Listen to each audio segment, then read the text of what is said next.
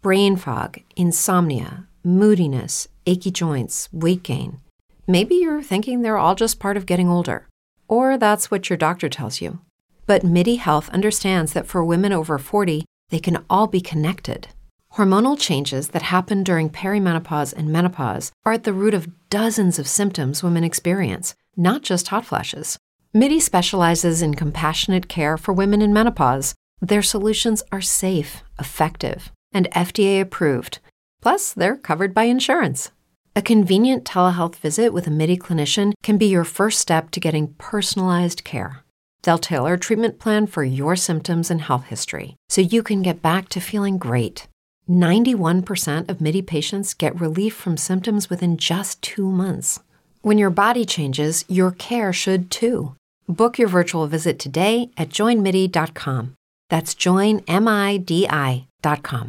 Step into the world of power, loyalty, and luck. I'm going to make him an offer he can't refuse. With family, cannolis, and spins mean everything. Now, you want to get mixed up in the family business. Introducing The Godfather at ChumbaCasino.com. Test your luck in the shadowy world of The Godfather slot. Someday, I will call upon you to do a service for me. Play The Godfather now at ChumbaCasino.com. Welcome to the family. VGW Group. No purchase necessary. Void where prohibited by law. See terms and conditions. 18 plus. Welcome to our present state versus history on Spreaker. Here we are focused on the current events of our culture through the principles of our history, trying to make sense of the culture and the mindset of today. I am your host, Ray Mayfield. All righty, folks. Well, here we are back on the pod. Uh, looks like we finally got uh, sound equipment going. Sounds a little bit better. And uh, run some trial tests. Uh, looks like we're going to be able to do some phone interviews now and get things going. Um, I want to kind of shift gears here a little bit. I don't know how long we'll go into this uh, series, I guess you could say, but uh, I want to focus a little bit of time here on the principles of freedom. And uh, there's several of them, but I'm, I'm gonna I'm gonna just kind of go down through a lesson that I did oh several years ago and recap on some things, and we'll see where it takes us through the process of doing this. I'm hoping to be able to get in contact with some of the folks that I've uh, met throughout the years at different times that are of like faith or like uh, understanding in the areas of the Constitution and our history and how these things really play into our daily life and how the lack of that ha- is what has uh, affected us in our ability to move in uh, areas where we need to go. And it's not anything new.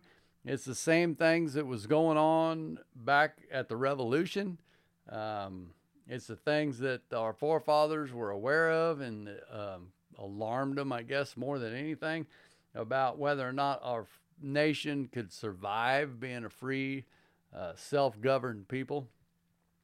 So these basic uh, principles, I guess you could say, have never changed. They're the same. They're universal principles that affect everything around us. They affect this nation tremendously because it was these principles that our forefathers came in agreement with with the the whole miraculous conception of them coming together. You know, the fact that the the men that gathered together and created our um, Constitution and our our um, what do you call it documents of liberty that they had e- the similar backgrounds, similar tr- teachings. They had read similar philosophies.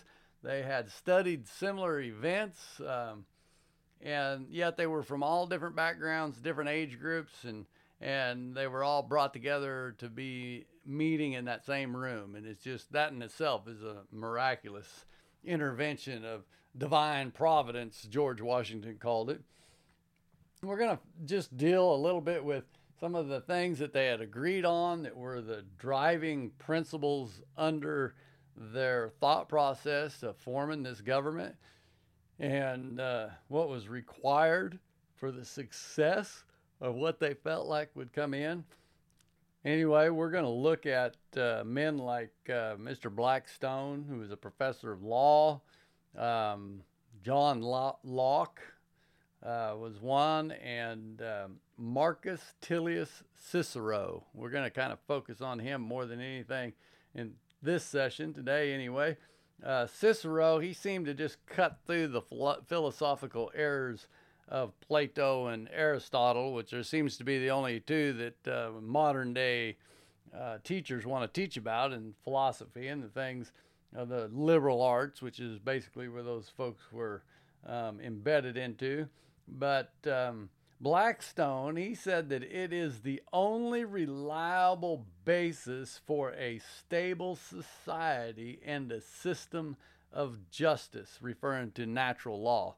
Um, well, their idea of natural law was the the laws were created uh, by a natural, true, uh, supreme supreme creator, and that there was no possible chance that our societies and the order of our cosmos just happened by chance and that that was the basis that they were making his uh, statements on for justice in a society that there was no other reliable basis other than um, natural law. Caesar was assassinated in 44 BC, and Cicero lived that next year kind of in exile, running, and then in 43 um, he was murdered. Uh, he was a leader, leading lawyer in Rome. He sat on the Roman council. He recognized right conduct with the laws of a supreme creator of the universe. Um, he called the creator's order of things natural law or true law. So that's where that's where these uh, um, terms came from from Cicero because he's talking about the creator of order and that puts uh, things in natural law. Um, a fundamental presumption of the natural law is that man's reasoning power only shared with the Creator he made right reason because he says that we were created with the ability to reason, we were created with the ability to have memory and recall, and the only beings that we shared that with was God Himself because all other animal life form on the earth did not uh, have that ability and still to this day does not have that ability to reason. I know we think our animals, you know, are all part of the family, they call them. We love them like family. Well, that might be true, but they can't reason. They don't logically deduct. They don't rationale their behaviors. They do it out of instinct. And there's a whole different um, reality of conduct when it's driven by instinct rather than man's reasoning. And he says that the only two that share that are the celestial beings or gods and man himself. And that right reason, when it comes to its maturity, it equals into common sense. And that that sense, uh, when it is concluded, it brings forth order or justice. See, in the first paragraph of the Declaration of Independence, Thomas Jefferson wrote, and the laws of nature and the nature's God. See, he's bringing that out because they, they believe that that basic precept of our existence or the liberties that we have, the life that we live, is based on the liberties given by God, not by government. That's the point that uh, the things that we have declared in our Constitution in this country, that we protect by our laws in this country, are not given by the governments of this country. They are just protected by it because they are actually given by the Creator. And this was the point that they were recognizing. I want to read uh, this uh, first uh, paragraph in our Declaration of Independence that Thomas Jefferson wrote which is where that quote had just been taken from. Um, it says, When the course of human events it becomes necessary for one people to dissolve the political bands which have connected them with another, and to assume among the powers of the earth the separate and equal station to which the laws of nature and nature's God entitle them a decent respective to the options of mankind requires that they should declare the cause which Im- which impel them to the separation. So he's saying we need to declare what these causes were, and he goes on through the Declaration of Independence to the you know the phrase everybody's familiar is we de- hold these truths to be self-evident. Well, the truths that they hold to be self-evident are the truths that have been declared by nature's God or the Creator Himself. And this philosophy came from Cicero. Cicero was was the um, introduce introducer or in the introduction um, of these uh, type of ideology, and he was the one who was pushing um, these things into becoming true, um, shall we say, philosophies of men and government. Even in some of his writings, he knew that uh, in the time and frame in which he was writing these things, when you read Cicero's writings, um, he knew that it was uh, premature to the day that he was writing it, but he knew he dreamed of a futuristic uh, um, society, he called it, that would embrace these laws. And uh, he talked about uh, if men understood those things, um, we would live uh, in a virtuous measure, um, second to only the gods. And I'll I'll get to that quote here in a little bit. There, I think I wrote that down um, in my notes here. But uh, that natural law is what the forefathers and Cicero and John Locke all declared as true law. And he says that we cannot be freed from it by a senate or a people. We need not to look outside of ourselves for an expounder or interpreter of it, as no boundaries of time and space. So, one of the things that uh, he's talking about there is us being self governed. He's saying we don't have to look outside of ourselves. This is Thomas Jefferson to find the definition or to have the explanation of these laws to us because we already know what's right and what's wrong. And see, he's talking, they're, they're um, administering there to the goodness of man or the goodness of mankind, if you will, and trying to declare that uh, we know that we need to be good one to another. And we know that we should operate in these things and and we have to um, regulate ourselves, if you will. It's something I'm always talking about is is um, being regulated. If we don't self-regulate, we become regulated. See, and we have to have that divine reasoning within ourselves so that we'll walk in what it is that God's called us to walk in, but we have to do that on our own record or recognizance. There's a section I want to read here out of uh, some of Cicero's writings. Cicero, he wrote here, he said, The animals which we call man, endued with foresight and quick intelligence, complex, keen positioning memory, full of reason and prudence, has been given a certain distinguishable status by the supreme God who created him.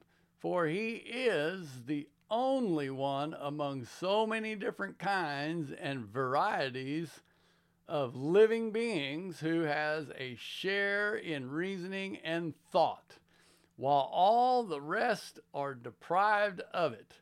But that is more divine or what is more divine, I will not say in man only, but in all of heaven and earth, than reason. And reason, when it is full grown and perfect, is rightly called wisdom. Therefore, since there is nothing better than reason, and since it exists both in man and God, the first common possession of man and God is reason. But those who have reason in common must also have right reason in common. And since right reason is law, we must believe that men have law also in common with the gods. Further, those who share law must also share justice, and those who share these are to be regarded as members of the same commonwealth. If indeed they obey the same authorities and powers, this is true and a, fair, a far greater degree, but as the matter of fact, they do obey this celestial system, the divine mind and God of the transcendent power. Hence, we must now conceive of this whole universe is one commonwealth of man and the gods. These were the conclusions that Cicero wrote. That's some of his writings there. And what's fascinating about Cicero coming to these conclusions is uh, you have to remember that this is 40 um, years, 40, well, it's, it's more than that because it was 44 and 43 when the assassinations took place. So it was, uh, you know, 45, 46, 47, 8, maybe 50 years, excuse me, before Jesus Christ walked on the face of the earth. Cicero was no neither Jew nor Christian. See, he was just a man looking for answers, and he's drawing these conclusions by the logical deductions of things in the universe. He's not drawing those conclusions based on reading of the New Testament because it hasn't even been written yet. He's not basing those drawings based on the Word of God. He's basing them on the reality of the evidences that he's seeing in life through the governments of man and how to have a society that operates in a in a peaceful, harmonious action. See? So his whole purpose behind everything here that he's doing is to find um, the reason for law and a common ground for order of government. Because you have to remember, Cicero's a lawyer. He sat on the councils of government. This was one of the highest ranking individuals in, in the Roman uh, um, Senate, if you will. And uh, he, he, he's writing these things that are completely contradicting the mainstream ideology of the day. Said uh, in that that we just read, talks about God's law equaling reason or right reason, which equals wisdom. And when it's applied to government in human relations, it brings justice. And the people together in that are in the same commonwealth. That's us. That's where we are right now, see? We're operating in that same commonwealth. We're operating in that right reason. And uh, we're operating in that place where um, God would have us to operate through the power and the presence of uh, recognizing Him as the supreme being. So in uh, Matthew 22, I want to go go there right quick because the whole point of this, they, we we relate these things back to what we have um, in the scriptures. Is telling us. It's amazing to me to see that uh, these similarities. Matthew 22 and 36 says, Master, which is the greatest commandment in the law? Jesus answered him and said, Thou shalt love thy Lord thy God with all thy heart and with all thy soul and with all thy mind. This is the first and the greatest commandment. And the second is like unto it, that thou shalt love thy neighbor as thyself. On these two commandments hangs all the law of the prophets. See? So the two greatest commandments that God has set forth in motion for us is to love God, follow his law, and to love our fellow man, which is exactly the things that he's been talking about is what it takes to keep an order and synchronized society. See? Cicero taught that all of mankind can learn virtue through God's law. He didn't care if they were black, if they were Jew, if they were white, if they were whatever. He said we were all of the same blood and that all mankind can learn virtue.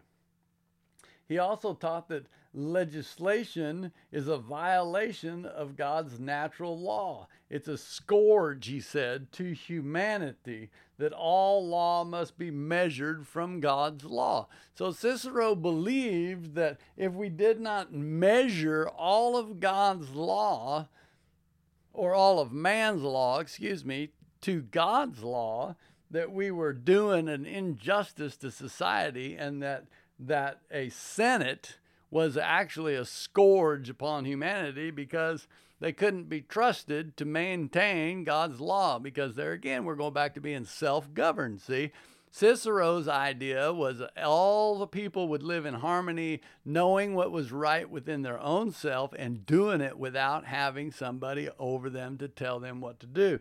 That the concept or the, the, the vision, if you will, that he had was a free people living under their own guidelines, doing what was right by their fellow man, because he believed that through right reason that we would all draw the same conclusions eventually by the laws of God if we just submitted to the laws of nature. As we walk by the law or natural law which are the laws of God which we now we can go back and we have the 10 commandments. We have all kinds of scriptures that they didn't have at that time that we can say this is God's law and come off of. But his point is even without that that there is an inherent knowing within man that he knows that he shouldn't murder one another.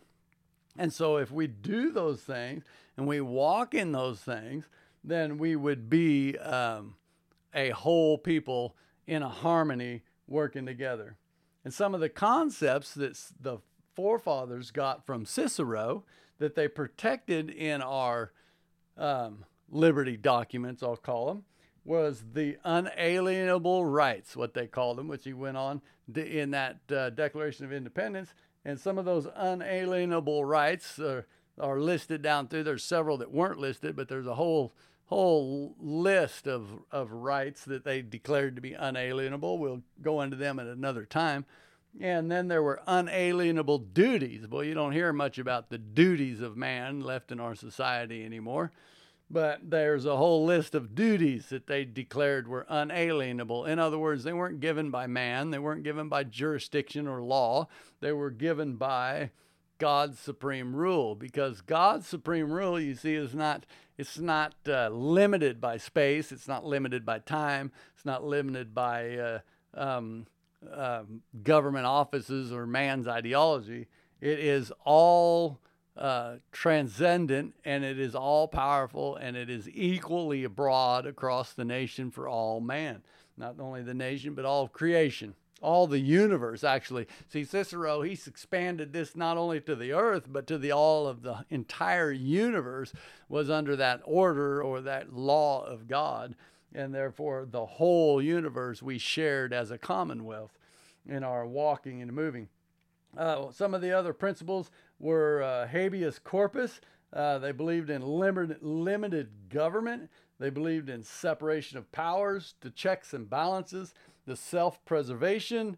They believed in the right to contract, the justice by reparation or, or paying for damages. They believed that the bearing of arms was a uh, God given right. They believed that taxation without representation was, was uh, um, protected by the precepts of God's law, and they believed that family and marriage was sanctified by the laws of God, and they were protected and sanctified by the laws of God. So, therefore, there is no law that can be written by man to violate what God has set to be in order on those those subjects, and that's just twelve of them. That you know, there's there's more than that than they that they uh, that they drew out of some of Cicero's writings because he honestly stood for that independent individual living a life of self government and self responsibility to walk forward um, in life as a society, if you will.